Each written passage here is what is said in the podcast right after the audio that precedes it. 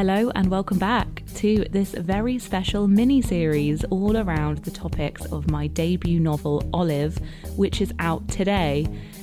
In lieu of a launch party, I decided to release this four part series featuring four different women and their varying experiences and attitudes towards motherhood. It's sort of centered around Olive, who's the main character, who's child free, and her three best friends, Bee, Cecily, and Isla, who are all going through their own versions of motherhood. So today's guest is Jessica Hepburn. Jessica is an author, an arts producer, and she is an adventure activist a phrase that she has coined herself. She used to work in the theatre business and she is now one of the UK's leading voices on fertility, infertility, and the science of modern families. She went through 11 rounds of IVF and she has become a pioneer in raising awareness of what it means to struggle to create the family that you long for and how we can live as big and bravely as possible when life doesn't go to plan. I absolutely love this episode and recording it with Jessica. I really am grateful to her for opening up and sharing her story. I just found it really moving, really inspiring. And I know that people listening will probably resonate and that she is far from alone with her story. So I hope you enjoy listening to our conversation. And Olive is out now, so you can get it from any of your favourite retailers and I really hope you enjoy it. So here is the episode, and make sure you check out the other episodes in the series.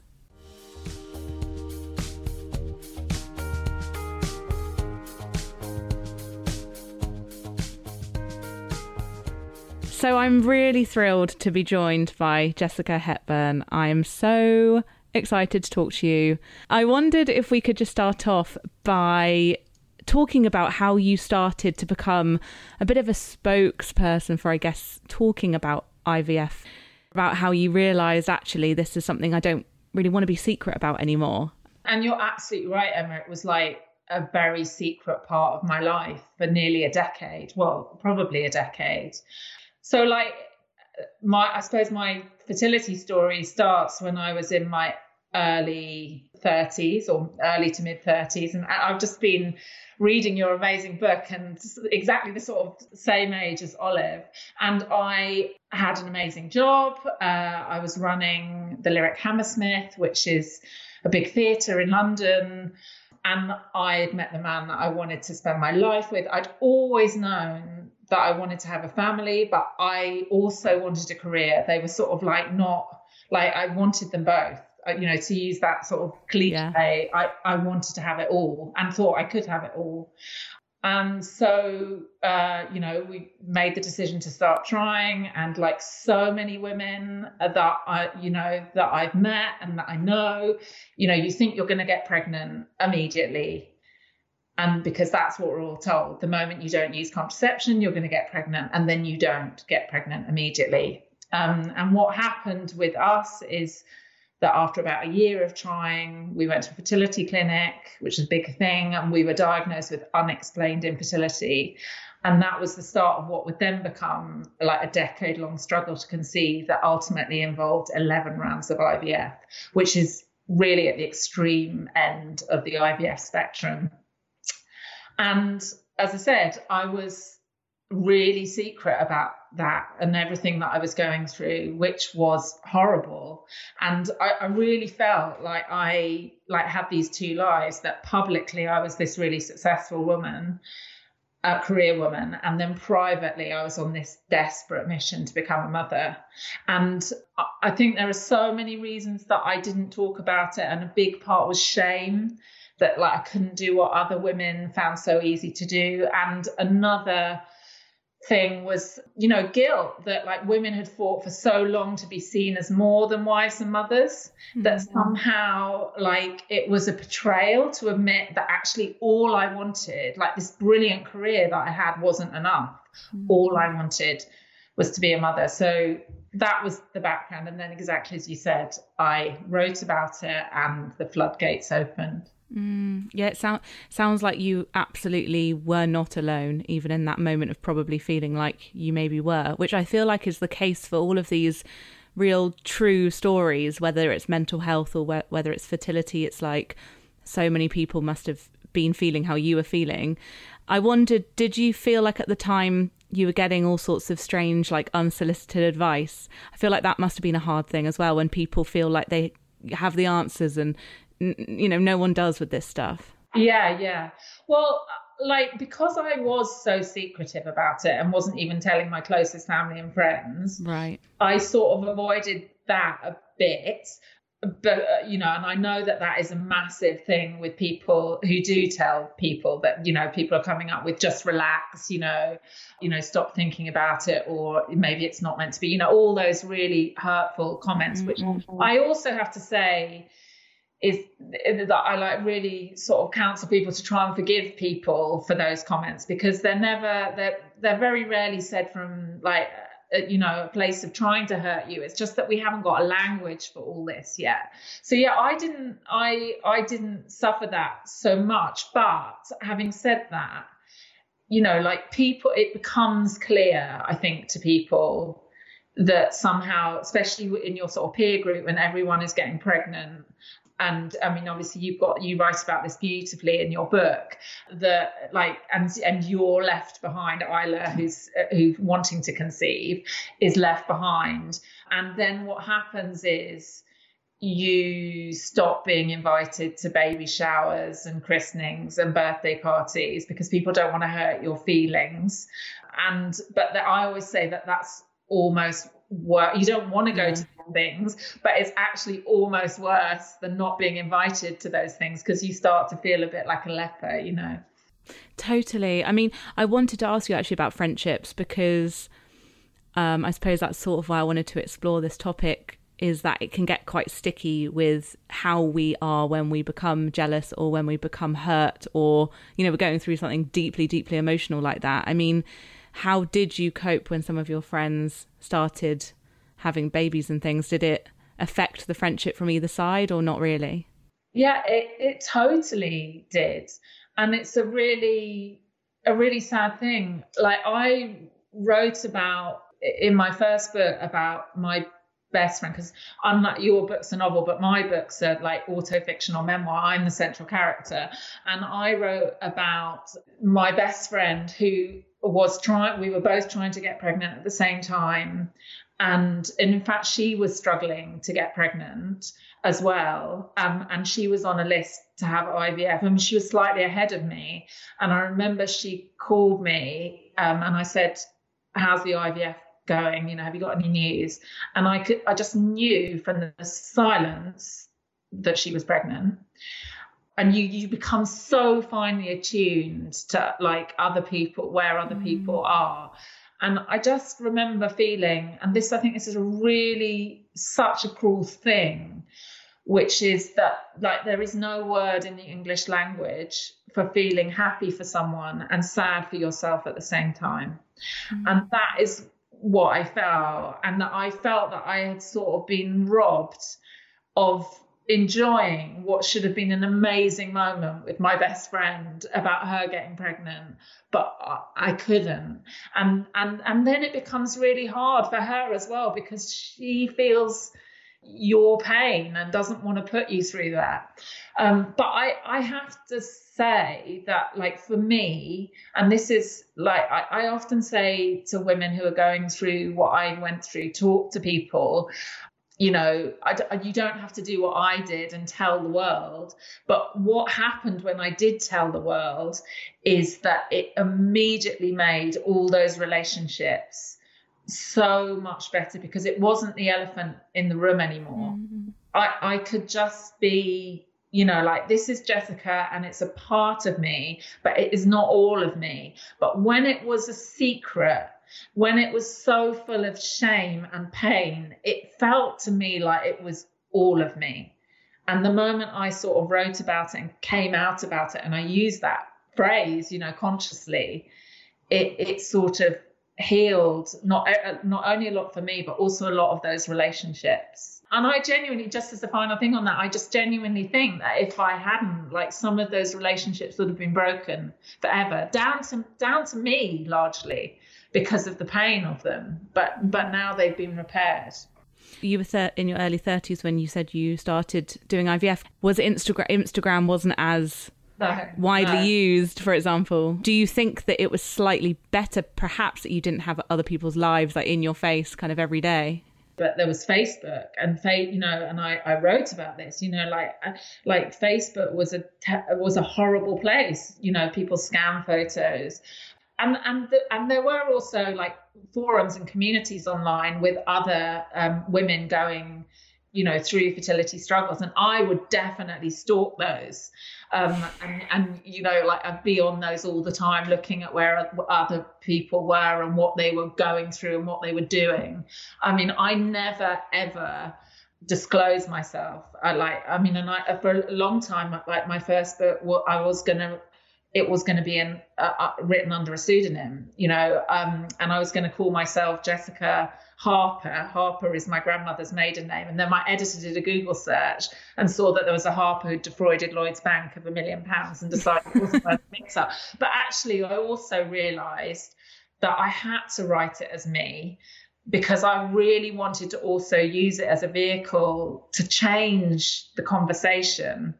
And I could only really do that if I was me. And like, there's still so much work to do around this. And one of the things, I mean, I think I've told you this already, Emma, that I, you know, like has intrigued me and um and shocked me in a way about your book because you're like a generation over a generation younger than me is that those things are still that conversation is still the same those dilemmas those issues that um are, are those taboos are still the same but like so we still got work to do but I hope that in being able to come out and share my story, that I've helped move the conversation on a bit. Definitely, definitely, it is strange how the the conversation is still sticking around a little bit. I mean, I know that my central character is child free by choice. I think that is different from being child free and wanting it in the first place. But what's really interesting me about Olive is because I have always said because she because in a way she sort of challenged me a little bit because I have always said that I think it is very different if you're a woman who knows you don't want to have children, and the I mean I you know I I know that she's you know asking that question of herself, but um what sort of interested me is that she was still she is still going through a lot of the sort of questions and feelings that I went through as someone who really like did want to have children. So so yeah i i was surprised and, and obviously you have another character in the book that's much more similar to my story um, of trying and not and not and not being able to have children. But yeah i was interested in yeah that that conversation is there are similarities and you're and you're totally right we're not beyond this yet. I, and I, and um, I long for the day when women yeah, can just be women, whatever their choice is. Yeah.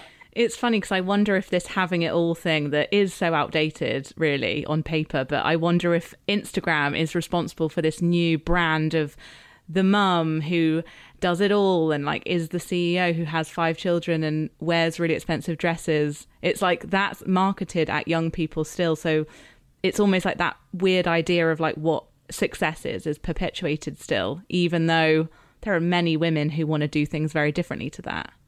Totally. And also, one of the other things, which is a slightly different topic that is really important, is that I really don't think it helps when you see sort of celebrities, you know, really successful musical or acting or other careers, and then suddenly they're in their late 40s and they got a baby and they don't and I, it's really difficult because I, I on the one hand totally respect their desire for privacy. I mean, like we saw this with Cameron Diaz re- recently. You totally mm. know, and I love Cameron Diaz totally, and I totally respect that privacy of not wanting to explain. But on the other hand, I think it's really, really hard for young women because you then look at a woman in her late 40s and think, well, it's okay to like have an amazing career and then have a child. And it's it is totally okay, but you need to understand the conditions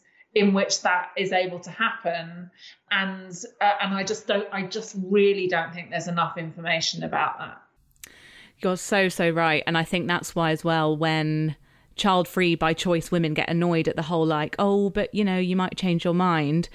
I try and be forgiving to that comment sometimes as well because it's not them saying no you must have one might be them saying you know there is a ticking time bomb here which is a whole other part of it like you say there's a ticking t- I think the really important thing to say is that there's a ticking time bomb in terms of which I just really want women to understand more, which is in terms of their own natural fertility. So, um, you know, like that, that actually, I know a lot of women will say that they know this and it's really difficult. People don't want to have children at the biologically optimum age of your 20s, or they can't. They're not in a position with, you know, financially or socially or whatever to have children. But there is definitely a time on with regards to your own a, a woman's fertility, which is totally unequal to a men's, which is so unfair. But there is this amazing science, reproductive science, that gives us opportunities from egg freezing to egg donation. But it's about women understanding better what that means you know the like what the costs of that what the implications of those are you know and i don't i just really don't think there's enough understanding or conversation around all of that. But I do think that, and you know, I'm someone who went through 11 rounds of IVF unsuccessfully, and I'm still at the heart of the fertility industry trying to help other people have the families that I know so many people dream of having. But I, uh, it's partly because I'm sort of so incentivized to make sure that people sort of really think, understand what this science can do, what it can't do, and make the best decisions for their lives. Mm. I, I wondered if I could ask you a little bit about some of the inspirational women that you spoke to, the 21 women, because um, I think I read somewhere that you took quite a lot of uh, comfort from Prue Leith. The fact that she has a biological child and an adopted child. And I think we need more of that as well, more uh, just examples of what a family can look like, because family, as we know, can mean many different things. Yeah, totally. No, I am really passionate about talking about the different ways of making families. Yeah, I mean, in my second book, I went on this journey of meeting all these amazing women to answer, essentially answer this question Does motherhood make you happy? Did I need to find some way, somehow, to become a mother? Or could I have a fulfilling life without children? And uh, it's basically, uh, the, the book is also sort of harnessed in the fact that I decided I was going to swim the English Channel because I felt I needed to do something different with my life after all this fertility treatment. So what was incredible is that I met all these women and we they I, said, Will you meet with me and eat with me to help me get fat to swim the channel because you have to put on weight. So loads of people said yes. I think I think because they thought, who is this woman? You know, she's been through 11 rounds of IVF um, and now she's swimming the channel. It was amazing eating a meeting Prue, although I was very disappointed because she ate a peach. um, and I thought we were going to have cake together. Um, but yes, she it was a very good looking pre- peach. But yes, I was really wanted to meet her because she, as you said, Emma, she has one adopted child and um, one biological child. One of the things, and I was really interested in adoption. I mean, one of the really important things, and and, and Prue said this, is that adoption is an amazing route to parenthood but it is different from having your own biological child. And one of the things that women and men, I'm sure, you know, like when you can't have a child, you know, like when I've done feature pieces in the Daily Mail or whatever, you like you never want about my story, you like never look below the line because like it's just full of people saying, why doesn't she just adopt? Why doesn't she just adopt? Why doesn't she just adopt? And you know, I think Prue said there is no just in adoption. It is a different route to parenthood. It's an amazing route to parenthood. And this, and in a way with the book, but also all the work I do around fertility education, it's about like hopefully giving young women a better understanding of all the routes to family and life fulfillment, one of which could be not having children and and giving them those like an understanding of those choices you know before they're in the position of needing to make those choices or or even more importantly, in a position of pain where the route that they thought to parenthood isn't happening. And so they're then thinking, like, what does my life, you know, it is so, so hard if what you want is a child and you can't make that happen. It, it, feels like a like a terminal diagnosis. Like you're not going to be able to be happy without this thing. And so i just want people to sort of know all those routes from a much earlier age. And so you can then, you know, you can think like, well, I'm going to do adoption or I'm going to do egg donation when I'm 45 or I'm going to freeze my eggs now or I'm going to, you know, like ha- have babies. Bee in your book has three kids in her 20, uh, she in her 20s when she mm-hmm. had those, you know, like, or, or I'm going to wait until my mid 30s and or late 30s and maybe it will be totally fine. Or maybe I won't get pregnant immediately and I'll have to use IVF and it might not work immediately. And like, we need more information about all that stuff.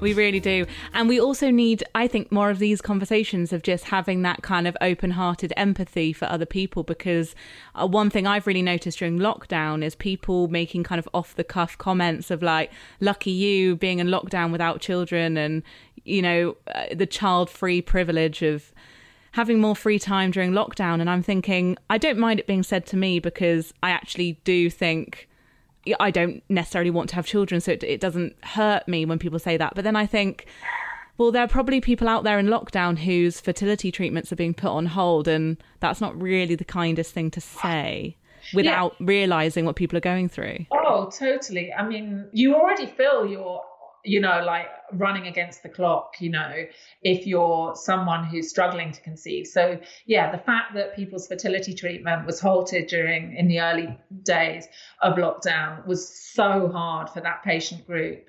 But, like, equally, there's something else which goes on, which is people, you know, well, like, this is a time when everyone has been talking about family you know like when you can see your mm. family when you can hug your grandparents when you can you know like and if you're someone who really wants that or wanted that and you haven't got that that absence has been so illuminated by this time and that's tough you know like it's hard it's hard yeah mm-hmm. and you know like i i always say like i have had an amazing time you know, like I, I turned like a really sad thing into my life into something really positive, and I have an amazing life. Um, but I always say, like, I'm never getting over this pain. It's coming with me for the rest of my life. And sometimes, you know, I'm on Zooms and everyone's with their family and I'm not. Like, that's hard because I haven't got that. Lockdown has been an amazing thing for me in many, many ways. But, like, it has had its you know hard things in in terms of that. And you I, I just have to go well okay that that's that. But then here's a new day and how we're going to make it the best possible day. But it's, it's definitely not just easy for people who don't have children. It's complicated. Absolutely. And i think maybe someone visiting your website and thinking, wow, this is someone who lives such an amazing life post everything you've been through, you're probably a massive inspiration for a lot of other women. Doesn't mean that that pain is not still no. there in many, and that's really important for people to to always know. I think. Yeah, I mean, I like wrote books and then I on the channel and now I'm training to climb Everest. You know, I'm like, li- I'm trying to live the biggest life that I can live given the life that I wanted that I couldn't live. Like, if that is an inspiration to other people, and I know you know I, that it has been and that and that is amazing that's brilliant but i i also know it has another side which is it, it, it you know it's it's that instagram thing you know which is like it looks really great and of course it has its dark moments as well and that can be you know like it can be hard for other people when you see someone doing all these things but but i just like I've done it to I, I'm just living the best life that I can live for me. And clearly I am someone of extremes, right? You don't go through 11 rounds of IVF if you're not someone who lives like to the extreme. So it sort of makes sense that I've ended up doing these other really, really big things. I haven't gone from a place of darkness into a place of light. It's funny, actually, I was listening to your interview with Julia Cameron, and I think she would she talks differently about it. You know, she talks very much about moving into a place of positivity, whereas I I am someone who feels like I will always live with the light and the shade, and that's been what I, my story has been about. Of course, I'm always very aware of very very positive and optimistic people when they speak because if that's the way they live that's amazing. But i think sometimes too much positivity can be a bit off-putting in terms of um, you know serious conversations. I wondered if i could talk to you again just a little bit about friendship and how that might have changed over the years because i don't know how old some of your friends kids might be now but i'm hearing from other women who are child free that sometimes there can be this time where you can be like this really really great friend and support and people can like look at your life and think oh i wish i had more time or you could look at them and think i wish you know, there's always this push and pull. Have any of your friendships still felt like you've needed to kind of be really clear on communication, or how have they changed? I think well, all friendships are different, and I think I would totally agree with you. Like, I have lots of friends who've got children; they're now all in secondary school. Um, you know, going going through all that sort of teenage angst with them. I know that, you know, like I, I, I really acknowledge that they have, even though they have what I want, not just what I wanted, what I still, part of me still wants, I also acknowledge that I have things that they want, you know, and that I have a lot of female friends whose careers have been have stalled or not just career i mean careers like a dirty word in a way you know like their life fulfillment hasn't they they have had to subjugate to being a parent first and foremost I haven't had to do that. Like I get up every day now and go, how do I make this the most fulfilling life for Jessica? You know, sometimes I wish it. I really sometimes wish I didn't have to do that because it would mm. actually be nice to have someone else that was more important than me. So, and I can see that that really happens when you're a parent. But I think the thing that I've learned about friendship is like I, I know a lot of people and I have a lot of friends, but you have different types of friends and at different types times of your life. And one of the things that really surprised me, happily surprised me, is that actually some of the people that in the fertility world that have been most supportive to me have been people who are mothers, you know, and actually I I to and I, I totally love that that I've got some really close relationships with and had huge empathy from mothers because I I definitely felt for a while Emma that I wasn't ever going to be able to be friends with people who are mothers because my life was different. But I also feel like if we can, it's so beneficial to have like a few, it doesn't need to be many, but like a few people in your life ideally people you've traveled with for a long, long time. Mm. And I have, I'm really lucky and I have a few of those people. And definitely, I feel like, like my honesty about my experience may help me hold on to those at a time when they, that was really fragile. But I have got them and we're, and what is brilliant what is totally brilliant is that we just meet each other as we are, you know, in our you know, in like this is my life and it isn't perfect, and that's your life and it isn't perfect. But like we've got this amazing friendship that's lasted since we were kids, like like the girls in your book, you know. Mm.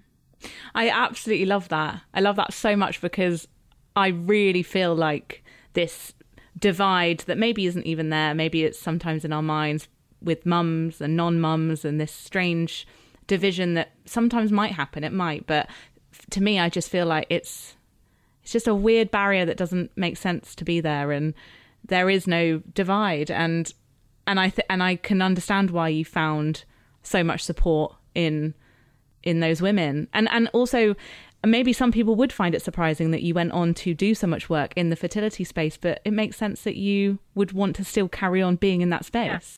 Yeah. And I definitely, I, I, do think it's quite unusual, but I, I definitely think there's a stubborn part of me that has gone, like, you won't ostracize me. You know, like you won't, you, you yes. won't, or I won't outcast myself. I will stay because I often say, like, I am more a mother than some mothers because I spend so much time trying to be a mother and thinking about being a mother. So, like, I, it's been really important, and and you know, and, and and of course, it still hurts sometimes, but you know, it is sometimes quite good to keep pressing the bruise. You know, it's good to remind, remember, like it's just a bruise and it hurts for a moment, and then it's okay, you know? Um, mm-hmm. Um, so let's, I, I'm not advocating like this as the right way, but it is a way that has worked for me. Yeah. And also that nuance, I think, is so important that uh, what you just said about like you can be maternal, nurturing, we can be mothers. There's a lot of different ways to be mothering and to be a mother.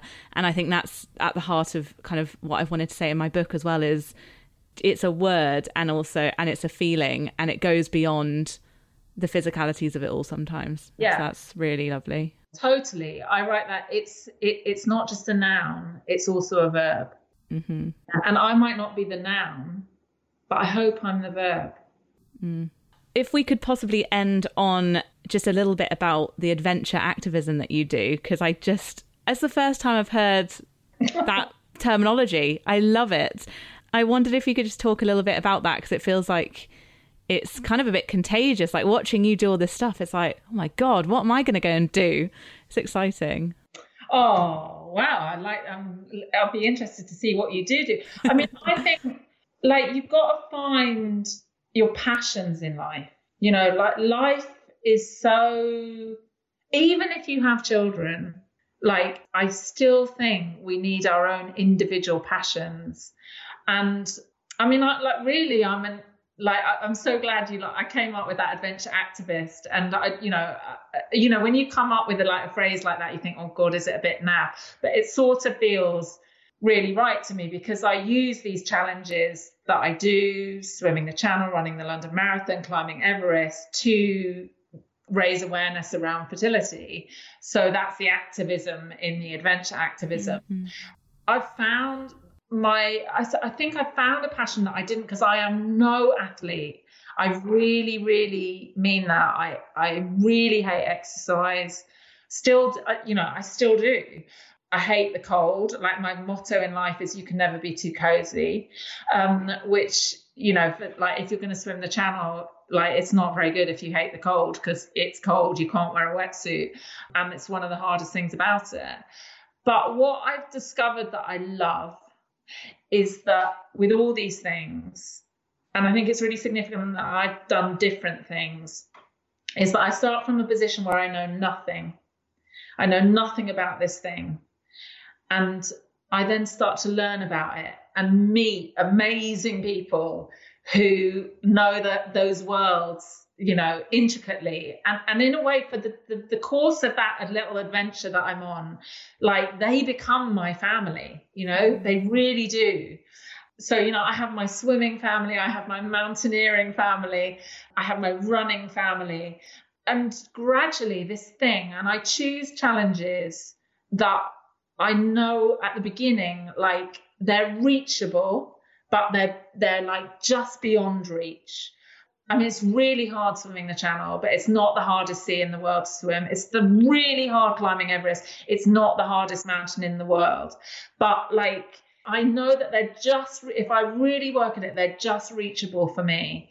And then if I reach it, you know, especially with the channel and and Everest, much more than marathons, because you know, if you set out on a marathon, you can get to the end. But with the sea and with the mountains, like it is like it's become a conversation with me and nature because like in the same way as having a baby like you can't you didn't you you can never guarantee that you'll be able to conceive and carry a baby and you can't guarantee you'll be able to cross the sea or climb a mountain because nature is in control and so yeah, it's become like a conversation with me and nature. And it's been an amazing thing for me. Sorry, mm. that was too long.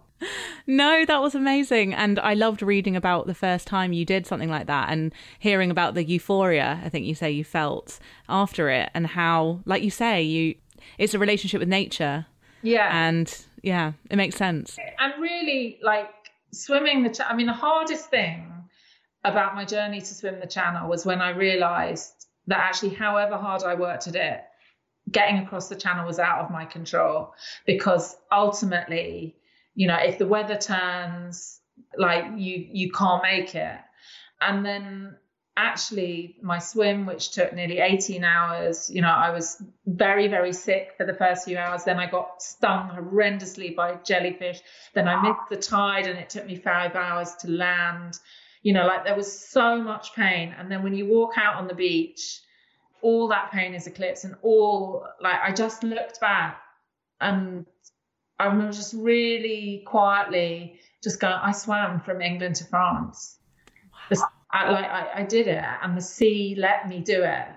And it did feel like a bit like my version of giving birth, you know, like all that pain and then euphoria. And so I think and I think that's why it sort of really captured people's imagination. You know, again, like the activism part that that people could really see, like how meaningful that had been and how it was like a metaphor for what I'd been through. But I think that's also why it was, you know, it's become so important. And these things, like, have totally filled my life in such a positive way. Mm. Um, and I want everyone to find their passion, their adventure. It doesn't necessarily need to be this, but like find your thing because life is infinitely better when you do. Yeah. Oh, it's it's it's such a beautiful symbolism for everyone being on their own path, and also no one really being in control of their own lives. And yeah, absolutely. And now is such a you know, like a brilliant example of that. And actually, you know, I have to say that everything that I've been through over the last two decades of my life just trained me for lockdown because, you know, and, and for a situation, I mean, we're coming out of lockdown now, but who knows what is ahead of us, you know, but I'm actually, I, I've become comfortable in sitting with like, I don't know where this story ends but it will it will continue for as long as it continues and the, and the, and there will be highs and there will be lows. But like you know it's the life that i'm living and it's and it's short and it's horrible but it's also magnificent. And that yeah. kind of is my philosophy on life basically. Mm. yes. The show must go on. Yeah. and when it does you know life can be quite beautiful. Um, well thank you so much for your time and sharing your story. And I'll link to both of your books. Um, if people want more information, I will put all of your website details and everything below so people can find out more. So thank you. Oh, bless you. It's been lovely. And best of luck with the launch of your amazing book.